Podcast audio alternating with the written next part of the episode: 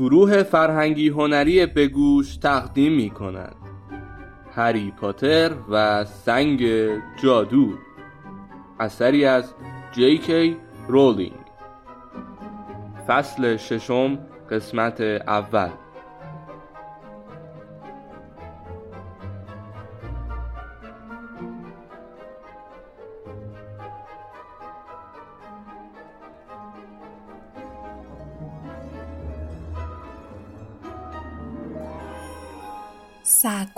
سکوی نه و سه چهارم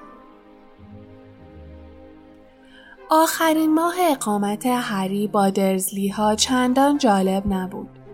البته حالا دیگر دادلی چنان از هری وحشت داشت که به اتاقی که هری در آن بود قدم نمیگذاشت.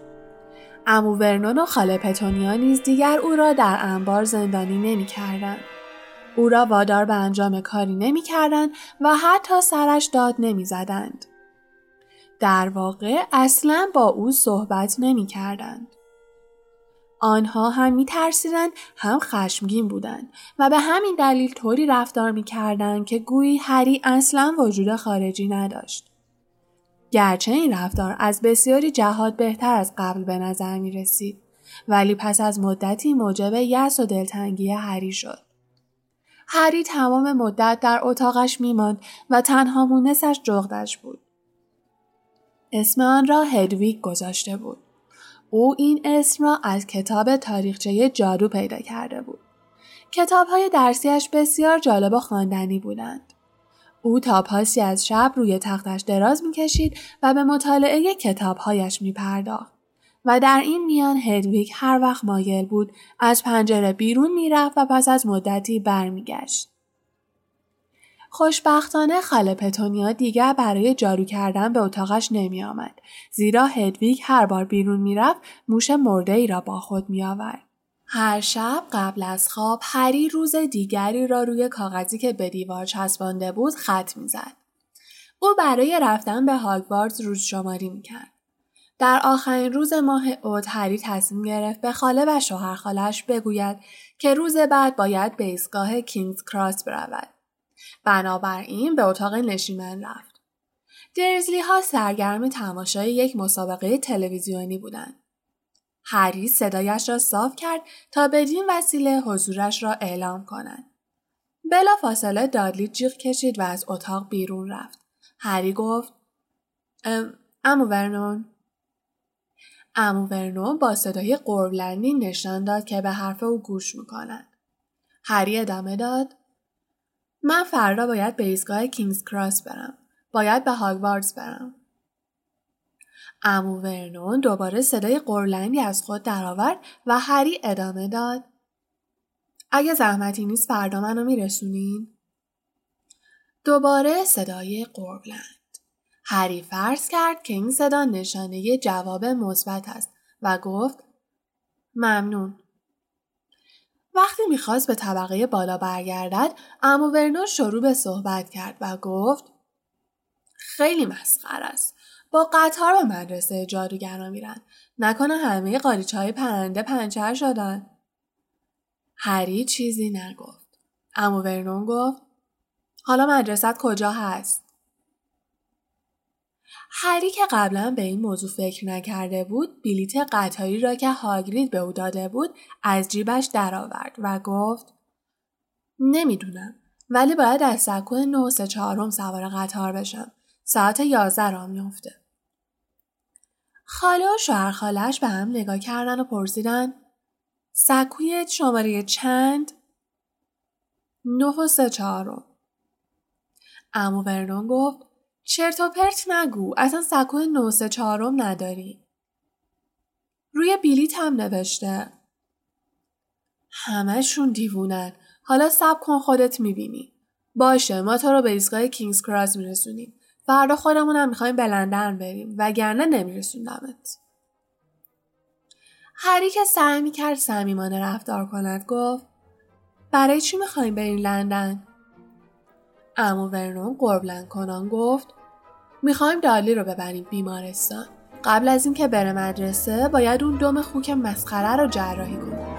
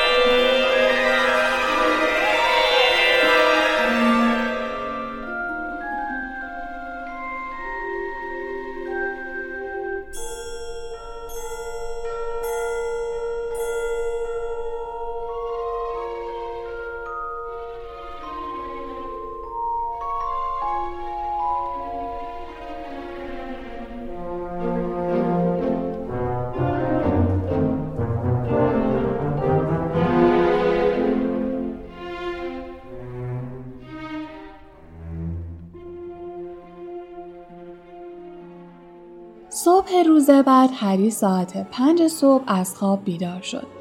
چنان هیجان زده و مضطرب بود که دیگر به خواب نرفت. از جایش بلند شد و شلوار جینش را پوشید. نمی‌خواست با ردای جادوگری به ایستگاه برود. در قطار می توانست لباسش را عوض کند. یک بار دیگر وسایلش را وارسی کرد تا مطمئن شود همه وسایل مورد نیازش را تهیه کرده است. سپس به سراغ قفس هدویگ رفت که مطمئن شود در آن بسته است.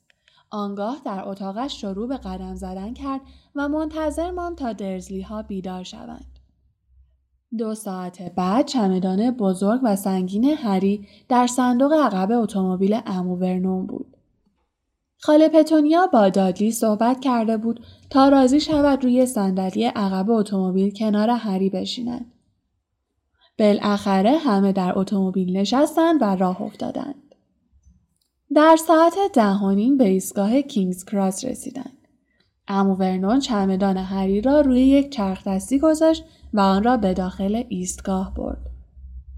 این همه لطف و محبت هری را به حیرت انداخته بود. امو ورنون ناگهان متوقف شد و به تابلوی سکوها نگاه کرد. لبخندی شیطانی بر لبش پدیدار شد و گفت دیدی گفتم بچه؟ سکوی نه سکوی ده. سکوی شما باید بین این دوتا باشه اما مثل اینکه هنوز چنین سکویی ساخته نشده. حق با امو ورنون بود. بالای یکی از سکوها یک شماره نه پلاستیکی و روی سکوی کنار آن یک شماره ده پلاستیکی به چشم می‌خورد. بین دو سکو هیچ چیز نبود. امو ورنون با لبخند موزیانه ای گفت امیدوارم سال تحصیلی خوبی داشته باشی. امو ورنون حرف دیگری نزد و او را ترک کرد. هری برگشت و درزلی ها را در اتومبیلشان دید. وقتی حرکت کردند هر سه میخندیدند. دهان هری خشک شده بود. حالا باید چه کار می‌کرد؟ آنجا ایستاده بود و وجود هلویک باعث می‌شد مردم با حالت تمسخر آمیزی او را نگاه کنند. باید از کسی می‌پرسید. جلوی نگهبانی را گرفت ولی جرأت نکرد به سکوی نو سه چهارم اشاره کند. نگهبان نام هاگوارتز را نیز نشنیده بود. وقتی فهمید هری نمی‌داند هاگوارتز در کدام قسمت کشور است آزرده شد. گویی گمان می‌کرد هری عمدن او را به بازی گرفته است. هری در کمال ناامیدی پرسید که کدام قطار ساعت یازده حرکت می کند اما نگهبان گفت که هیچ یک از قطارها در این ساعت حرکت نمی کند. سرانجام نگهبان در حالی که ناراحت بود که هری وقتش را تلف کرده است قربلند کنان از آنجا دور شد. اکنون هری سعی می کرد خود را نبازد. ساعت بزرگی که روی تابلوی نشانگر ساعت حرکت قطارها بود ساعت ده و پنجاه دقیقه را نشان می‌داد. هری باید تا ده دقیقه دیگر سوار قطار هاگوارز می‌شد. اما نمی‌دانست چطور باید این کار را بکند. او با یک چمدان بزرگ و سنگین که به تنهایی نمی‌توانست آن را بلند کند با یک جغد بزرگ و جیبی پر از پولهای جادویی در وسط ایستگاه حیران و سرگردان مانده بود. شاید هاگرید فراموش کرده بود به او چیزی را بگوید. شاید مثل وقتی که وارد کوچه دیاگون می شدن باید با چوب دستی به آجر یا چیز دیگری ضربه می‌زد.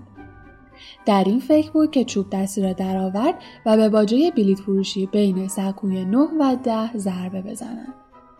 در همان لحظه ای از پشتش گذشتند و هری چند کلمه از حرفهایشان را شنید که می‌گفتند خب معلومه با مشنگا بسته بندی بلا فاصله هری برگشت. زن فربهی مشغول صحبت کردن با چهار پسر بود که همه موهای سرخ داشتند. همه آنها چمدانی مانند چمدان هری را حمل می کردند. آنها نیز یک جغ داشتند.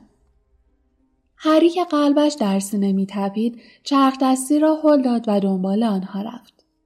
وقتی آنها متوقف شدند او نیز ایستاد. آنقدر به آنها نزدیک بود که حرفهایشان را میشنید. مادر پسرها گفت شماره سکو چند بود؟ دختر بچه سرخمویی که دستش در دست زن بود گفت نه و سه چهارم مامان منم می‌خوام برم. جینی تو هنوز خیلی کوچولویی. دیگه نق نزن. پرسی تو اول برو. پسری که به نظر می رسید از همه بزرگتر باشد به سمت سکوی نه و ده حرکت کرد. هری با دقت به او نگاه می کرد. سعی می کرد حتی پلک نزند مبادا چیزی از نظرش بیفتد. اما همین که پسر به نرده بین سکوی نه و ده رسید عده جهانگرد از جلوی هری گذشتند. و وقتی آخرین کوله پشتی از جلوی هری رد شد پسر ناپدید شده بود. زن فربه گفت حالا تو برو فرد.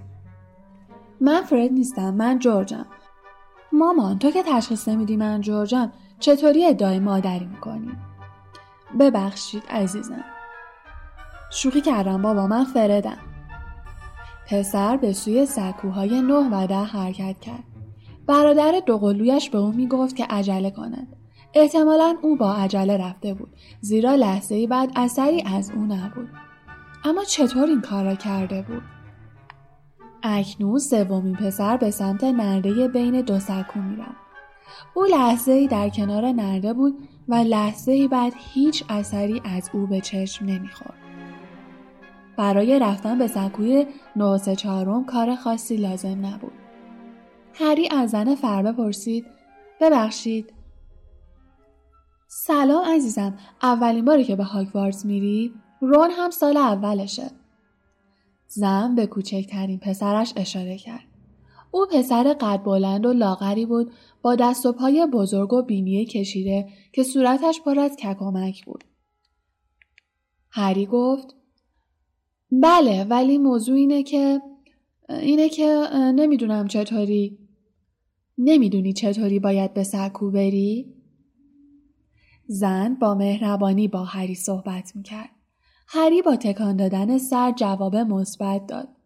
زن گفت نگران نباش. تنها کاری که باید بکنی اینه که یک راست از نرده بین سکوی نه و سکوی ده رد بشی. فقط نباید از ترس خوردن به نرده یه رفع وایسی. این خیلی نکته مهمیه. اگه فکر می‌کنی کار سختیه بهتر بدوی. حالا برو. پشت سر روم برو. باشه. هری چرخ دستی را هل داد و جلو رفت. نرده سخت و غیرقابل نفوذ به نظر می رسید. به نرده نزدیک می شد. افرادی که به سکوی نه یا ده می رفتن به او تنه می زدند. هری با سرعت بیشتری جلو رفت. چند لحظه دیگر به نرده و صندوق بلیت برخورد می کرد و به دردسر می افتاد. روی چرخ دستی خم شد و شروع به دویدن کرد. نرده نزدیک و نزدیکتر می شد. دیگر نمی توانست بیستد. چرخ دستی با سرعت جلو می رفت و نگه داشتن آن غیر ممکن بود. نیم متر دیگر. چشمهایش را بست و منتظر برخورد با نرده ماند. اما او به نرده برخورد نکرد. دوان دوان جلو رفت و چشمهایش را باز کرد.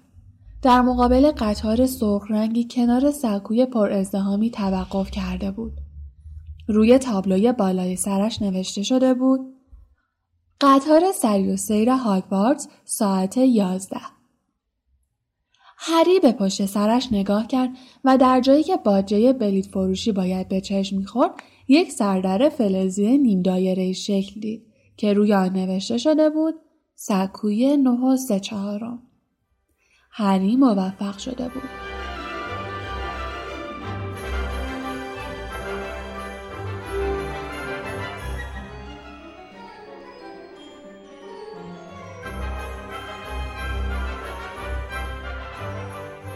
دود سفید رنگی بالای سر جمعیت بدرقه کننده پیچید.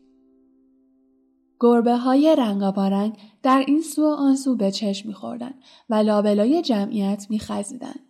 صدای همهمه و تلق طلوق چرخ دستی ها از هر سو شنیده می‌شد. جغت ها با ناراحتی به یکدیگر نگاه می‌کردند و صدای هوهویشان در همهمه جمعیت گم می‌شد. اولین کوپه ها لبریز از دانش آموزانی بود که از پنجره ها با خانواده هایشان خداحافظی می کردند. بعضی از دانش آموزها سر سندلی ها بگو مگو می کردند. هری چرخ دستی خود را هل داد و در امتداد قطار پایین رفت. به دنبال جای خالی میگشت. از جلوی پسری با صورت گرد گذشت که می‌گفت مامان بزرگ دوباره وزقم گم کردم. وای امان از دست تو نویل. هری صدای پیرزن را شنید و گذشت. چند نفر دور پسر موبلندی جمع شده بودند و می‌گفتند لی بذار یه نگاهی بندازین زود باش دیگه پسر در جعبه ای را برداشت و بلا فاصله پای بلند و پشمالوی جانوری از آن بیرون آمد و همه جیغ و فریاد کشیدند. هری از لابلای جمعیت رد شد و سرانجام در نزدیکی انتهای قطار یک کوپه خالی پیدا کرد. ابتدا قفس هدویگ را در داخل کوپه گذاشت و بعد سعی کرد هر طور شده چمدانش را کشان کشان به طرف در قطار ببرد. نمی توانست چمدان را از پله بالا ببرد. با اینکه نهایت سعیش را می کرد فقط یک طرف چمدان بلند می شد. دوباره آن را روی پایش انداخت و پایش درد گرفت. یکی از دو قلوهای سرخمود جلو آمد و گفت کمک نمی‌خوای؟ هری که نفس نفس می‌زد گفت اگه کمک کنی ممنون میشم. آهای فرد بیا کمک. هری با کمک دوقلوها چمدانش را در گوشه کوپه گذاشت. هری مویش را که خیس زرق شده بود از پیشانی کنار زد و گفت خیلی ممنون. یکی از دوقلوها به پیشانی هری اشاره کرد و گفت این چیه؟ دوقلوی دیگر گفت باورم نمیشه نکنه تو خودشه دوقلوی اولی این را گفت و از هری پرسید درسته؟ چی درسته؟ دو قلوها یک صدا گفتن تو هری پاتری؟ آها اونو میگید منظورم اینه که آره خودمم دو قلوها که از تعجب دهانشان بازمانده بود به هری خیره شدند صورت هری سرخ شد در همان لحظه یک نفر از جلوی در قطار شروع به صحبت کرد و هری نفس راحتی کشید زن فربه بود که می گفت فرد جورج شما اینجا این؟ اومدیم مادر دو قلوها برای آخرین بار به هری نگاه کردند و بعد از قطار پایین پریدند. هری کنار پنجره نشست. از پنجره می توانست تصویر نصف نیمه خانواده سرخمو را ببیند.